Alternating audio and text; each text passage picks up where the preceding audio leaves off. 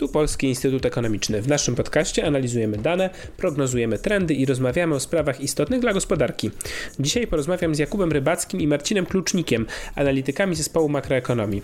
Tematem rozmowy będzie inflacja, dlaczego jest taka duża, jaka będzie w przyszłości i czemu tak trudno się ją prognozuje. Nazywam się Jacek Grzeszak i zapraszam do wysłuchania dzisiejszego podcastu. Kubo Marcinie, dzięki za przyjęcie zaproszenia. E, na początek w takim razie może pytanie do Kuby. Z czego wynika ta obecna wysoka inflacja? 6,8% to jest ostatni odczyt. E, dane GUS wskazują, że inflacja w Polsce jest bardzo szeroka. Z jednej strony około 1,5 punkta e, jest generowane przez wzrost cen paliw, to jest pochodna wzrostu cen ropy na rynkach światowych. E, rok temu baryłka ropy Brent kosztowała 45 dolarów, dzisiaj jest 185 dolarów. E, no, taka wartość bezpośrednio przekłada się na to, jakie mm, środki musimy wydawać tankując na stacjach, ile kosztuje nas e, podróż. Jednocześnie bardzo szybko rośnie, rośnie cena energii elektrycznej, którą używamy w zasadzie w gospodarstwie domowym do codziennego użytku. E, w tym momencie to jest dodatkowy punkt do inflacji razem z innymi źródłami energii typu gaz, typu ogrzewanie. E, prawdopodobnie podobne wielkości będą, jeśli nawet nie wyższe, będą także w przyszłym roku. E, rosną też szybko ceny żywności. Tutaj obserwujemy z jednej strony wysoki wzrost cen zboża na rynkach światowych, z drugiej strony także ostatnie problemy z niedoborami gazu będą skutkowały wyższymi cenami nawozów, a to z kolei przełoży się na koszty produkcji rolnej, no i prawdopodobnie ceny na półkach w sklepach e, detalicznych. E, niemniej jednak no, to są pewnie czynniki takie zewnętrzne, które, które wynikają ze zmian na rynkach globalnych. Także inflacja w Polsce ma silne mm, zakotwiczenie w tym, jak wygląda rynek pracy, w dużym wzroście płac. No i to skutkuje wysokim wzrostem cen usług, to skutkuje także mm, podwyżkami cen towarów przemysłowych. Ta inflacja bazowa, czyli takie właśnie po wyłączeniu cen energe surowców energetycznych oraz żywności, no to dalej też kształtuje się na poziomie 4,5%, czyli zdecydowanie to jest wyżej niż to, co jest e, dopuszczalne e, dla celu NBP. Ten cel wynosi 2,5%, dopuszczalne wahania powinny być do 3,5% tym momencie w zasadzie większość e, towarów, większość usług e, rośnie w tempie, które przekracza ten, ten, ten główny, a nawet większość, 55% rośnie w tempie przekraczających 3,5%, czyli tą dopuszczalną górną granicę. E, a jakie jest Twoje zdanie, Marcinie, na ten temat? Znaczy, ja zasadniczo oczywiście zgadzam się z Kubą Rybackim, że z jednej strony mamy takie bardzo poważne szoki podażowe w gospodarce, związane chociażby z cenami ropy, które wzrosły z 47 do ponad 80 dolarów za baryłkę. Mówimy o ropie Brent, o cenach gazu, które wzrosły ponad sześciokrotnie, ale tutaj trzeba zauważyć jeszcze dwie rzeczy. E, dosyć mocno podkreślić przede wszystkim to, że ten wzrost cen, on ma charakter bardzo szeroki. On się zdecydowanie nie kończy na surowcach czy paliwach. Alternatywną miarą dla tej inflacji gusowskiej jest inflacja HITS, policzona przez Eurostat. Dokładnie tak się stało, że dzisiaj wyszły nowe dane Eurostatu. Przeliczyliśmy inflację za październik. Z tego wy... dzisiaj nagrywamy w środę 17 listopada. Dokładnie tak. Dzień po, finalnej dany, dzień po finalnych danych o inflacji gusowskiej za, za październik. E, z tych danych e, Eurostatu wynika, że inflacja HIT na trochę innym koszyku inflacyjnym, ale zasadniczo porównywalnym, e, że ponad 70% cen rośnie powyżej celu inflacyjnego Narodowego Banku Polskiego. Ponad 55, około 55 rośnie powyżej jeszcze tego dopuszczalnego przedziału odchyleń w górę, czyli powyżej 3,5. Tak więc to się zdecydowanie nie ogranicza tylko do tych e, wąskich cen, bardzo szybko rosnących, jak chociażby paliwa czy elektryczność. No i druga rzecz, czyli patrząc, nie dekomponując tego na takie sektory w inflacji, na te komponenty, ale patrząc na to trochę bardziej historycznie. Z jednej strony faktycznie mamy taki wzrost inflacji, e, który wynika z tego wychodzenia po kryzysie. On w pewnym sensie jest trochę kosztem wychodzenia z tego kryzysu i to jest coś, co zdecydowanie obserwujemy globalnie, czy to w Stanach Zjednoczonych, czy w Niemczech, czy w Polsce, ale z drugiej, i to też trzeba zauważyć, my już przed wybuchem tego koronakryzysu mieliśmy podwyższoną inflację. To znaczy odczyty GUS-u to było 4,3 w styczniu 2020 roku, 4,7 w lutym 2020 roku bezpośrednio przed COVID-em. I to jest trochę tak, że w Polsce tak naprawdę te dwa efekty się na siebie nałożyły. Czyli już, już podwyższona inflacja, plus dodatkowo ta inflacja, która de facto wynika z tych różnych dostosowań podażowych, szoków i niedoborów, które się wzięły właśnie z tego kryzysu covidowego. Tak, i mówimy 4,7 przy celu wczesnych po 2,5, tak? Tak, cały czas. No, cel, cel, ceny BP się nie zmienia, 2,5%. Natomiast my już wtedy de facto wykraczaliśmy poza ten cel. No tak, ale też słuchajcie, w, w inflacja jest tematem teraz globalnym, bo, bo mówimy o tym 6-8% w Polsce, ale mówimy o podobnych odczytach w niektórych państwach Europy Środkowo-Wschodniej. Mówimy o nieco niższych, ale też no, znacząco wyższych od tych sprzed kryzysu e, odczytach w, w, w, państwach zachodniej Europy, w Ameryce. I oczywiście, tak jak mówiliście, i też tego dotyczył odcinek dwa tygodnie temu w rozmowa z Magdaleną Maj, e, mamy te szoki związane z kosztami energii z, i, i tym szokiem podażowym globalnym. E, także, jak rozumiem, to wpływa na ceny e, na całym świecie. I rozumiem, że two, Twoja teza, Marcin, jest taka, że jakby to, co jest związane z tym globalnym szokiem podażowym, to jest ten naddatek na to 4,7. To znaczy, żeby liczyć w ten sposób, że jest wewnątrz gospodarki mamy proinflacyjne czynniki, które pchają ją na ten poziom 4%, a to, że my idziemy jeszcze wyżej, to już jest zasługa kryzysu. Nie wiem, czy Cię dobrze rozumiem. To znaczy, tego nie może, może nie należy tego dekomponować tak jeden do jednego, natomiast de facto tak jest, że na, na tę inflację w Polsce, na, te, na tę naszą inflację krajową, trochę działają właśnie dwa czynniki. Z jednej strony zewnętrzne i one mają charakter szokowy, ale z drugiej strony wewnętrzne dla polskiej gospodarki i one były już wcześniej. Zresztą to jest coś, o czym też mówił Kuba Rybacki wcześniej, mówiąc o tej presji od strony rynku pracy, gdzie w Polsce mamy systematycznie problem z podażą pracy, z niedoborami pracowników, to tworzy presję chociażby na wzrost wynagrodzeń, no ale w konsekwencji także na wzrost cen usług. No właśnie, to, to Cię chciałem, Kuba, zapytać e, o tą presję z rynku pracy e, i to na ile, na ile ta presja płacowa, e, na ile ona jest niebezpieczna, bo to cały czas jest ta dyskusja o tym, kiedy wpadniemy w spiralę płacowo-cenową, e, to po pierwsze, e, a po drugie, na ile ona odpowiada produktywności i na ile za daleko po poziom wzrostu wynagrodzeń nie odjeżdża od produktywności w ostatnim czasie. Jeżeli patrzymy na hmm, to, te odsetki firm, które deklarują y, problemy z niedoborami pracowników, no to w tym, one w tym momencie powróciły do wartości 2019 roku. To też widzimy po dynamice wynagrodzeń. Wtedy był to wzrost rzędu 7%, dzisiaj obecnie te prognozy wskazują, że będzie to, to, to, to podobna wielkość, może nawet większa, to, może to, to, to są wartości około 8%. Jakby przed, przed kryzysem covidowym większość przedsiębiorców wskazywała, że ta produktywność rośnie zdecydowanie wolniej w stosunku do tempa wzrostu płac, więc tutaj no, oczywiście oczywistą konsekwencją jest y, przenoszenie rosnących kosztów pracy na konsumenta, czyli wzrost cen y, finalnych produktów na półkach. To oczywiście tutaj, czy na ile to ta jakby na ile taka narracja jest prawdziwa, to jest ciężkie do oceny. Tutaj statystyki o produktywności raczej są jakby y, no, nie, nie, nie są mierzone, łatwe do zmierzenia wprost. My, my mieliśmy bardzo długi okres, gdzie teoretycznie w statystykach makroekonomicznych produktywność była dużo niższa niż, y, niż wzrost PKB. W tym momencie to się zaczyna dopiero bilansować.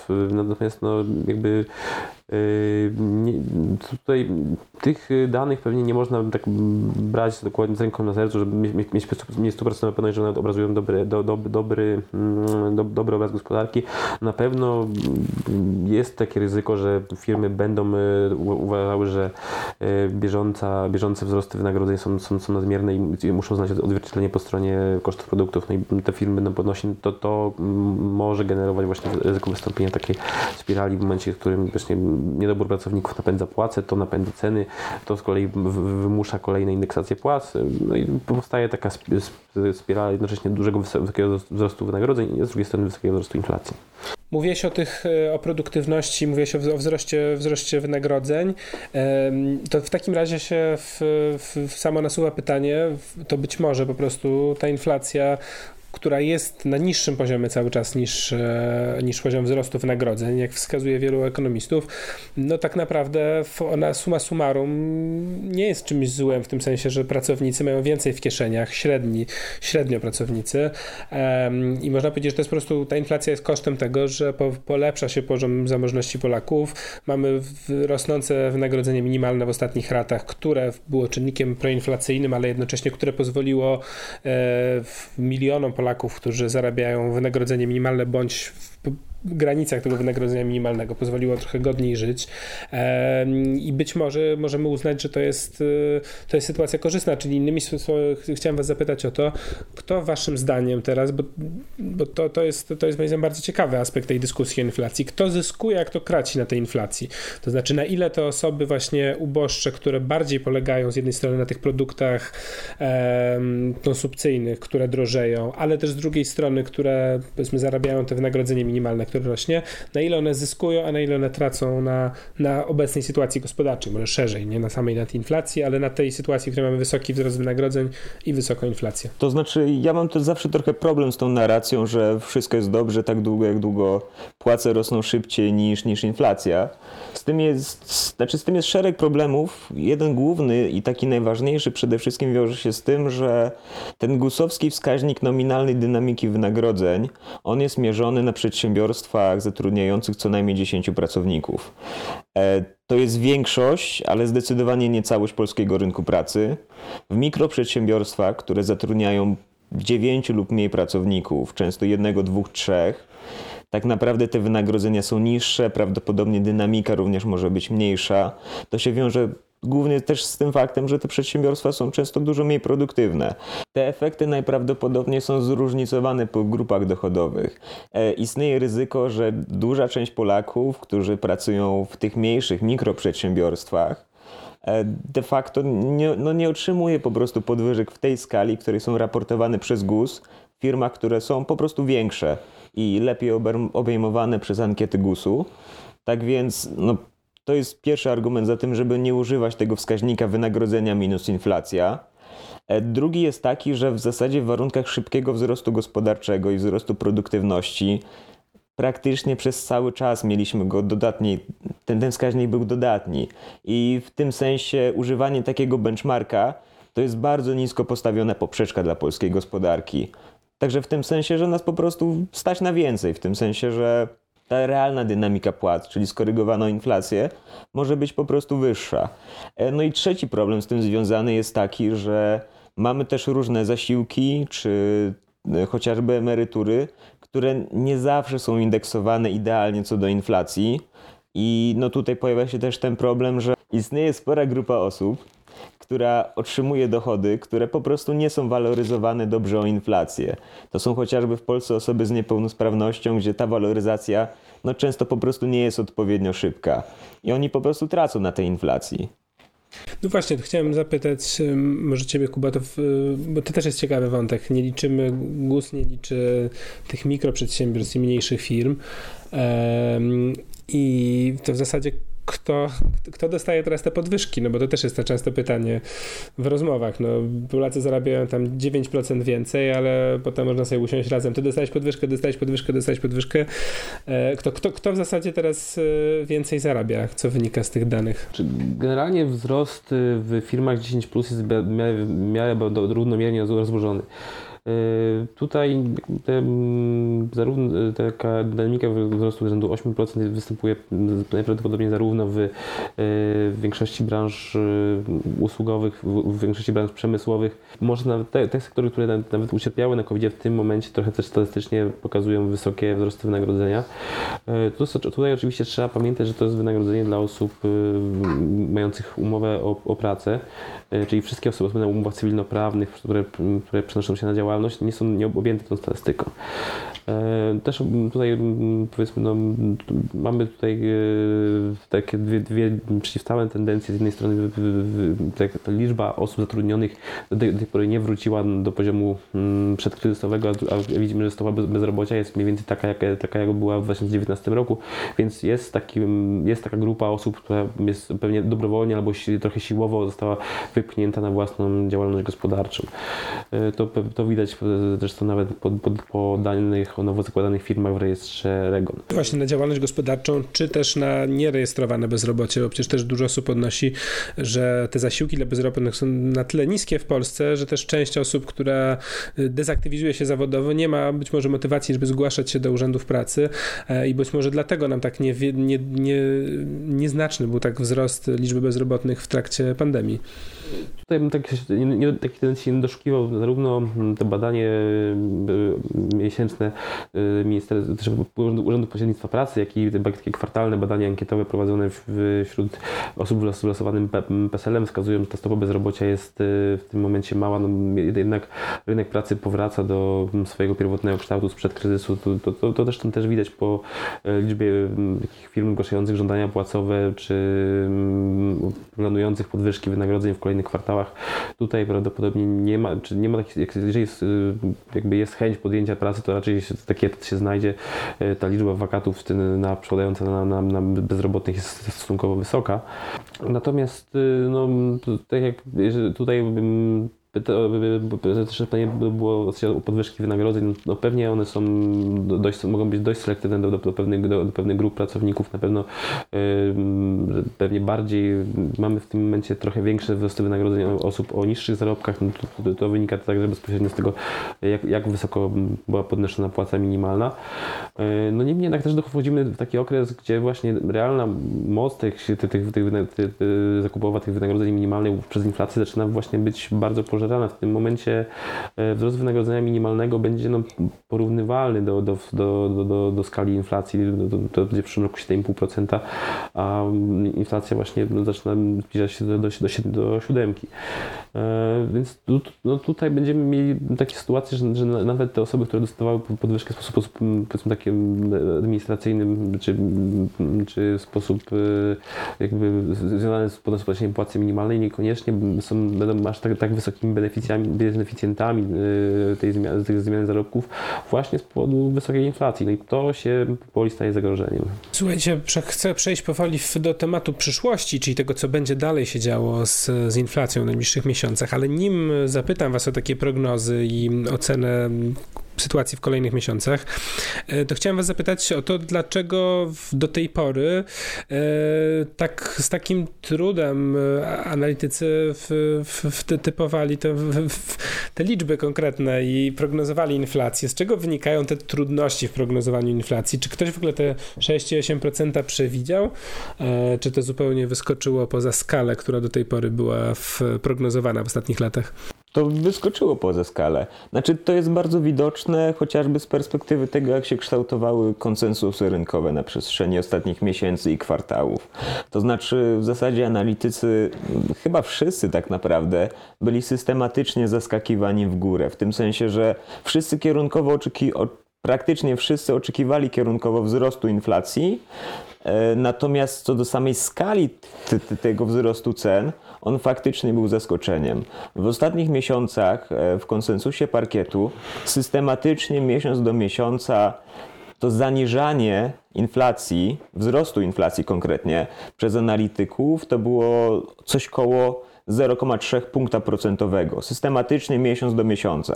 To było widoczne też chociażby w retoryce tych analityków, także nas zresztą, e, chociażby w okolicach późnej wiosny, wczesnego lata, kiedy już ta presja inflacyjna faktycznie wracała bardzo mocno na tapety. To znaczy, z jednej strony już mieliśmy to odbicie gospodarcze, pojawiała się inflacja, powoli widzieliśmy i sami też wskazywaliśmy, że to zainteresowanie polityki gospodarczej powinno się trochę przekierowywać w stronę inflacji, tylko że wtedy w retoryce za taką barierę trochę psychologiczną nawet, uchodziła inflacja rzędu 5% rok do roku. No teraz w tym momencie jesteśmy na 6,8, prawdopodobnie w listopadzie zaraz przebijemy 7, a jeżeli nie w listopadzie, to w grudniu. E, no i zdecydowanie po prostu widać, że zostaliśmy w jakimś sensie zaskoczeni. To widać zresztą również także po retoryce z samych członków Rady Polityki Pieniężnej. E, z tej perspektywy, że czy to oni, czy, e, czy chociażby analitycy, chociażby w jeżeli nawet dyskutowali temat podwyżek stóp procentowych, to, co było raczej dyskutowane, to była taka sygnalna podwyżka, takie jakby pół podwyżki. To znaczy, z jednej strony to faktycznie miała być ta podwyżka stóp procentowych, natomiast ona miała być bardzo mała, niewielka, raczej miała sygnalizować pewną zmianę w akcentach myślenia o polityce gospodarczej, to, że powoli przestawiamy się na walkę z inflacją, niż to, że faktycznie oczekujemy bardzo wysokich wzrostów w najbliższych miesiącach. No i widać, że rzeczywistość trochę to zweryfikowała i po prostu bardzo powszechnie zostaliśmy zaskoczeni. No właśnie, bo tak patrzę w prognozy. Y, teraz, y, jak rozumiem, zapytam, Kuba, o te wasze szczegółowe prognozy na najbliższe miesiące.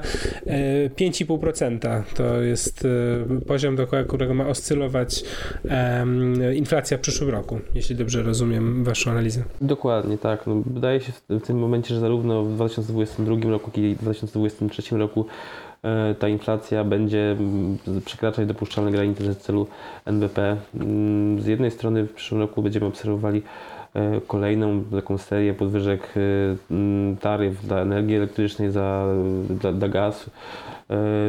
Tutaj ten wzrost będzie prawdopodobnie silniejszy niż w tym roku. E, rosnące ceny gazu na rynkach globalnych przełożą się właśnie na, na wyższe koszty produkcji żywności. To też odczujemy na, półkach. No tutaj te, te, pewnie ten wzrost cen będzie sięgał 6-7%. E, no, jakby tutaj nie ma dobrych wiadomości, to, się, to przełoży się na, na wszystkie gospodarstwa domowe, pewnie zwłaszcza te najbiedniejsze, gdzie, gdzie, te wydatki żywnościowe stanowią największy procent e, takich, koszyka zakupowego. No i dalej będą rosnąć y, mocno usługi. No spodziewam się, że inflacja bazowa będzie przekładać 4% przez cały przyszły rok. E, to mm, oznacza, że za wszystkie takie usługi jak, jak fryzjer czy jakiegoś tam pralnia e, będziemy realnie drożej płacić. No, to, to właśnie jest pokrycie, pokry, jednak takie pokłosie tego, że e, te tempo wzrostu wynagrodzeń jest 8% ma, ma do siebie, że w pewnych obszarach takich, które wymagają właśnie dużych, dużych nakładów pracy te, te usługi także będą droższe. Słuchajcie, jeszcze chciałem Was zapytać o te o stopy procentowe. To znaczy, na ile Waszym zdaniem e, podwyżki stóp, które już mają miejsce i które są prognozowane na kolejne miesiące, jak rozumiem, jest duża mm, jakaś niepewność co do działań Rady, ale, ale powiedzmy, że, że w, w, w, ostatnim czasie no to jest, jest jakaś w miarę zgoda, że, że to nie jest koniec tych podwyżek. Na ile Waszym zdaniem one są w stanie wpływać wpływać na tą inflację, no bo to wiemy, że e, no tak, że to klasyczna polityka monetarna operuje właśnie stopami, no ale wyszliśmy poza klasyczną politykę monetarną już w ostatnich latach e, wyraźnie.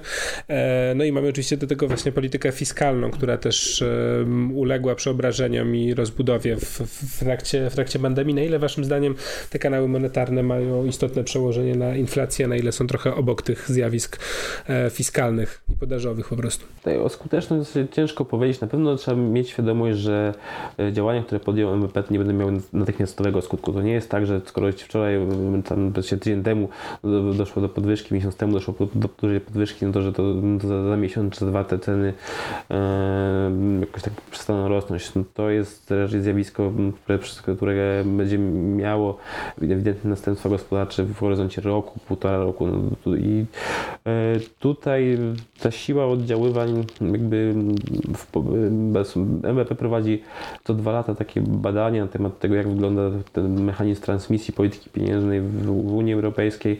Y, tutaj jakby te możliwości podwyżki stóp były oceniane raczej jako, jako takie umiarkowane w, w, w chłodzeniu inflacji. Niemniej jednak no, na pewno e, obok, nawet, jeśli te, działania nie, nie, nie, zwalczają bezpośrednio e, samych, samego wzrostu cen, no to trzeba też, też zauważyć, że one pozwalają ograniczyć pewne ryzyko związane z e, jakby postawami inwestycyjnymi Polaków w momencie, kiedy widać, że ten wzrost, jakby realna stopa oszczędności na, na kontach, na bezpiecznych kontach bankowych jest bardzo ujemna, że te oszczędności są szybko pożerane, no to skłania do, do lokowania środków w, w, bardziej ryzykownych produktach i po prostu możemy mieć taką dojść do takiej sytuacji, gdzie będzie gospodarstwa domowe będą częściej kupowały na przykład bardzo ryzykowne obligacje korporacyjne.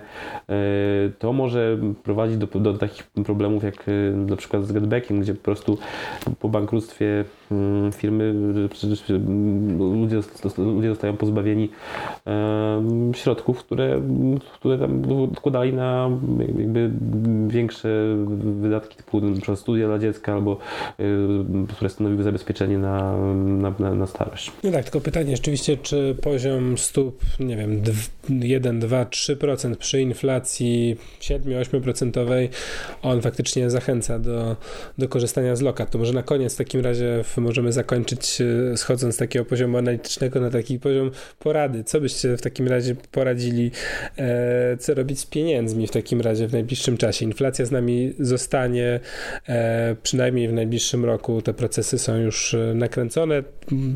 Zresztą mówię, też mówiliśmy o tym w pozostałych odcinkach i, i o tym całym szerszym, szerszym szoku podażowym, który za tym stoi i, i przeobrażeniach, więc w, w tych realiach gospodarczych co byście poradzili naszym słuchaczom?